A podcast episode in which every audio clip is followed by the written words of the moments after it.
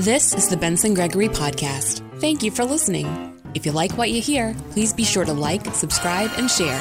Your support means a lot. Now, here's your host. Hi, I'm Benson Gregory. Our special guest in studio this week is Emmett Thompson. He is the executive director of Mission of Hope, an old friend of ours here at the radio station.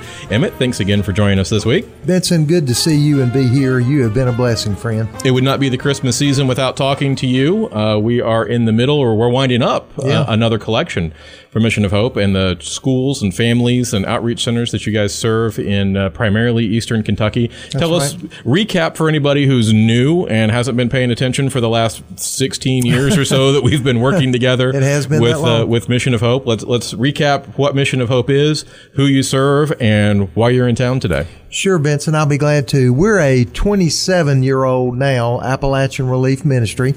We're based in Knoxville, Tennessee. Um, we do most of our work in your wonderful state, and, and in particular, southeast Kentucky. We're also in northeast Tennessee and a little bit of southwest state of Virginia. Um, but you know, this ministry was birthed, Benson, as we've talked about years ago. But as you mentioned, for people who might not know, um, it was birthed by the desire of the former senior news anchor for the NBC station in Knoxville, Bill Williams, who happened to be a mentor friend for Bill Bryant, who is um, a news anchor here for WKYT. Um, he felt like the story of a mission field that thousands were flying over and driving around every week needed to be told. And he did that through a very powerful two part series that aired in 1996 that he titled Hunger for Hope. And essentially, Benson, as you and I have discussed before, what he dealt with um, was the need and poverty in areas that used to be f- former booming coal mine economies Right.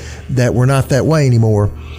And from that, and, and I love this because every bit of that could have ended when the show aired, but there were people who were very moved.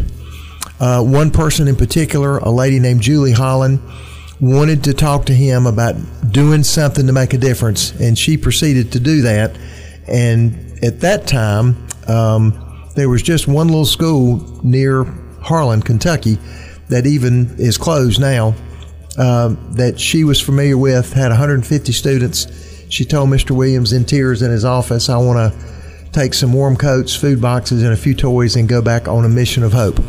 From that humble start, Benson, almost as a uh, 27 years ago, uh, we have bloomed and blossomed like a tree into various aspects of ministry all throughout rural Appalachian communities, essentially serving through two routes, if you would elementary schools and mom and pop ministry centers. Mm-hmm.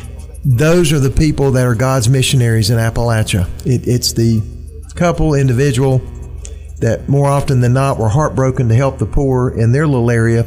So they got a storefront building that wasn't being used, started a food pantry, clothing closet, furniture ministry, but they kind of hit a wall. There were no big churches there, no industrial parks with large companies to help them. So, kind of what started happening with Mission of Hope, we started being a resource provider for people like that. They live in those areas, they know who's real and who's not, and they're making a difference helping them. We also evolved into scholarship, into construction, into outreach events, but um, all of it's bathed um, in the reminder that there's nothing we'll ever bring on a truck more important than letting people know that God loves them and Jesus is their true hope. There you go. It's difficult for me when I sit down with people and try and tell them about Mission of Hope. It's, I, I'm trying to explain all of the different things that you do. So it's almost as if no matter what somebody does, if they are interested in helping those people, if they're interested in helping Mission of Hope, if they're interested in even just domestic missions, there's somewhere to get plugged in with the talent and ability at Mission of Hope. Because it's not just Christmas. It's not just toys. It's not just clothes. It's not just medical needs. It's not just even disaster relief. It's not just wheelchair ramps. It's not just repairing roofs and houses. It's there's there's everything. You guys do it all. You do scholarships. You do computers. You do. I mean, it's back to school. It's it's exhausting. How how on earth do you do it? But wow, I love that. Bless you, friend. Um, I love what you just said because I, I've tried to view us as a conduit ministry.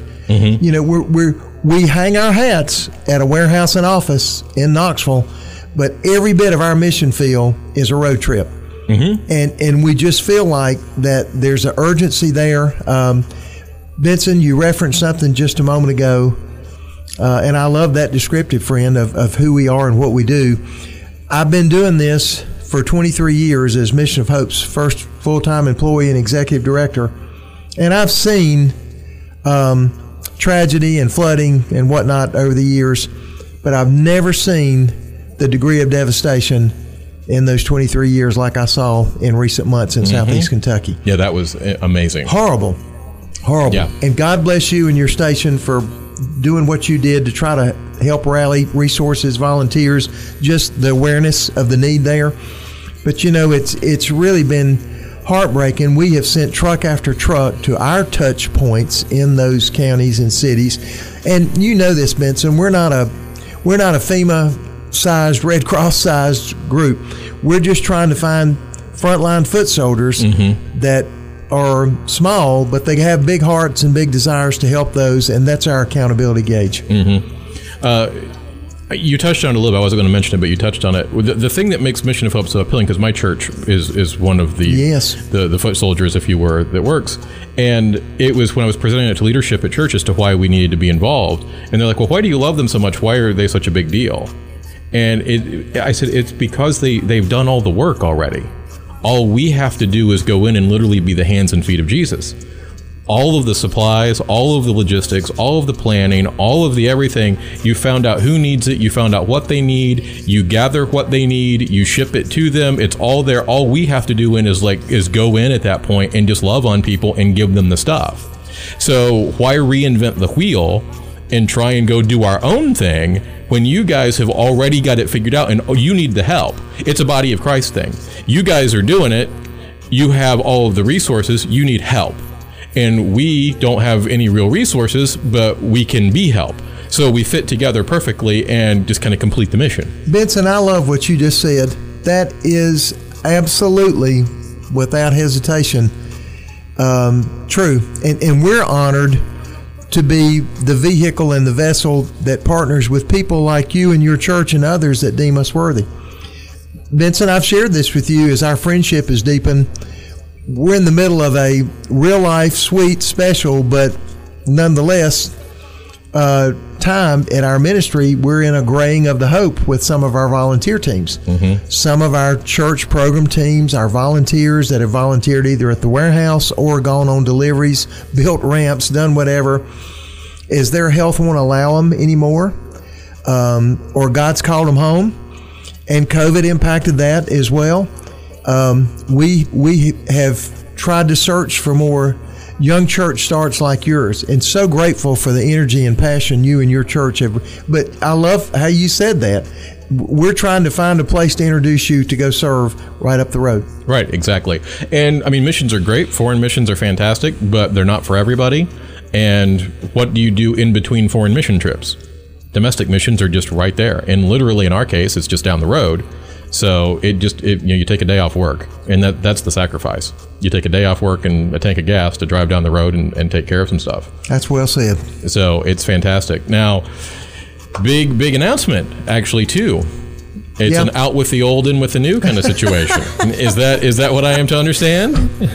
Love the way you put that, brother. We've been friends for a long time. I we can say have. You know, Benson, I shared this with you. Is um, I have been praying about for year and a half to almost two years that God would impress upon me when it was time to pass the baton of leadership.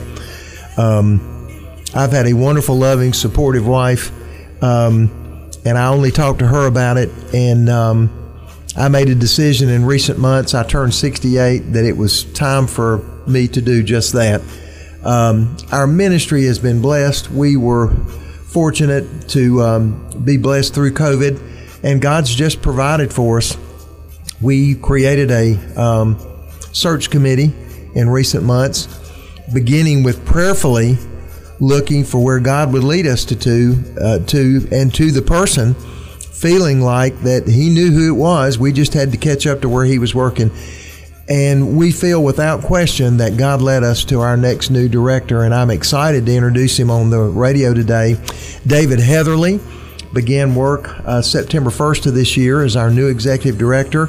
and I'm riding off into the sunset December 31st. So we are working together in a transition.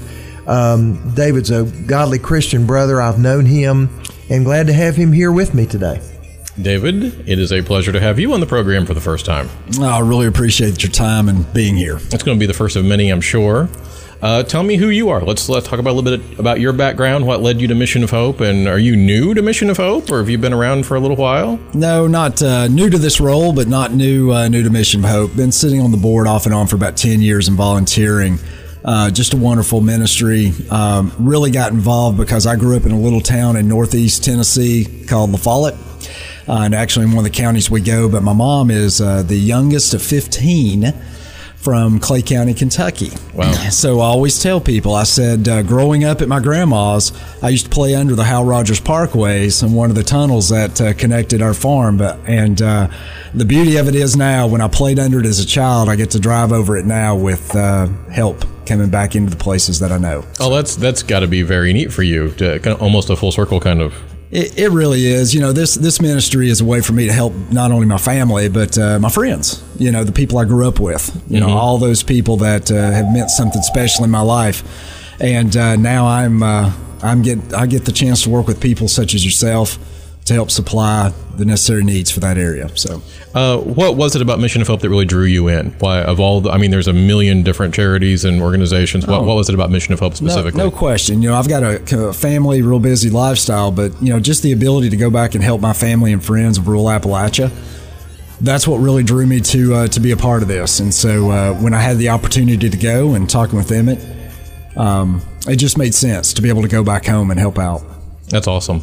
Um, as you are falling into the role of executive director, Emmett is still looming in in the shadows and and helping ease you in.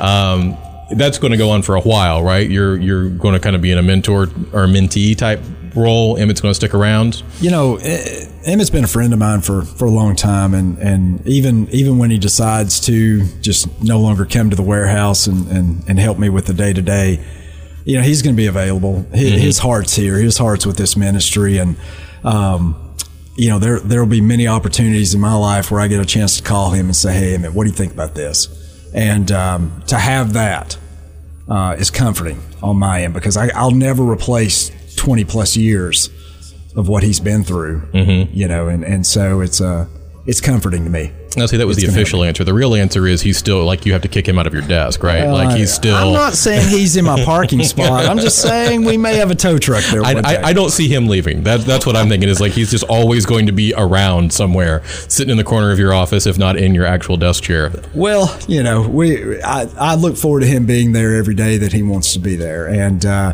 like I said, his heart's for the people of Appalachia, and. Um, I don't think that'll end, but uh, he's always. I think he'll always be a phone call away if he's not there helping me out. And I think it's a great sign of a healthy organization that you know people don't want to leave. That it's like a challenge. It's difficult to, even when you know God's calling and it's time to hand off the baton, that it's difficult to do. Well, so the beauty of it, we all have the same goal in mind. Mm-hmm. We're, we're trying to bring the hope of Jesus Christ into rural Appalachia. And you guys are in town today, um, doing some work with a collection of. Uh, toys and things for Christmas. Oh yeah, because uh, that drive is going on, and it's going on through the fifth. No question. Yeah, the fifth is the official end to the drive. Uh, we're during our Christmas program, and uh, we're trying to collect toys, clothing, food, hygiene products for 29 different schools. It's going to be close to about 13,000 kids this year. Wow. Just a lot of kids. Um, but we've made it kind of easier than going out shopping and, and, and bringing it to us. If you'll go to missionofhope.org, that's Mission of Hope org, you'll see a blue barrel. You'll be able to click on that blue barrel. It'll take you directly to the registries that we use Walmart, Amazon, Target. Mm-hmm. And on those registries are sizes for the kids that we actually serve mm-hmm. and or the toys they need. So you can go there and make it. And you just easy. buy it there and then it gets shipped directly to the Mission of Hope warehouse to be put on a truck and sent to the schools, right? You don't ever have to handle it again. You, you click on the registry and pay. That product will then be shipped to our warehouse where it'll be put in a box and sent to a kid in the next few weeks. And then, of course, there's also information on there, including a mailing address if you want to send a, a cash donation, or not cash to the mail, obviously, but like a check or something like that. You can do that through the oh, website. Yeah, and, and, and like we said, we we operate 365 days a, a year, which you'll be able to see on the website. If you want to donate cash, you can mail it in. We mm-hmm. have a donate button as well. And so we've made it really easy, just depending on how you want to donate money. All right. Well, the executive directors, old and new, uh, Emmett Thompson and David Heatherly, thank you so much for coming in to be our guest today and catch us up on what's happening at Mission of Hope. Benson, thank you for your time. I'm Benson Gregory. Thanks for listening. This is the Benson Gregory Podcast. Your support means a lot. Be sure to like, subscribe, and share. Thank you for listening.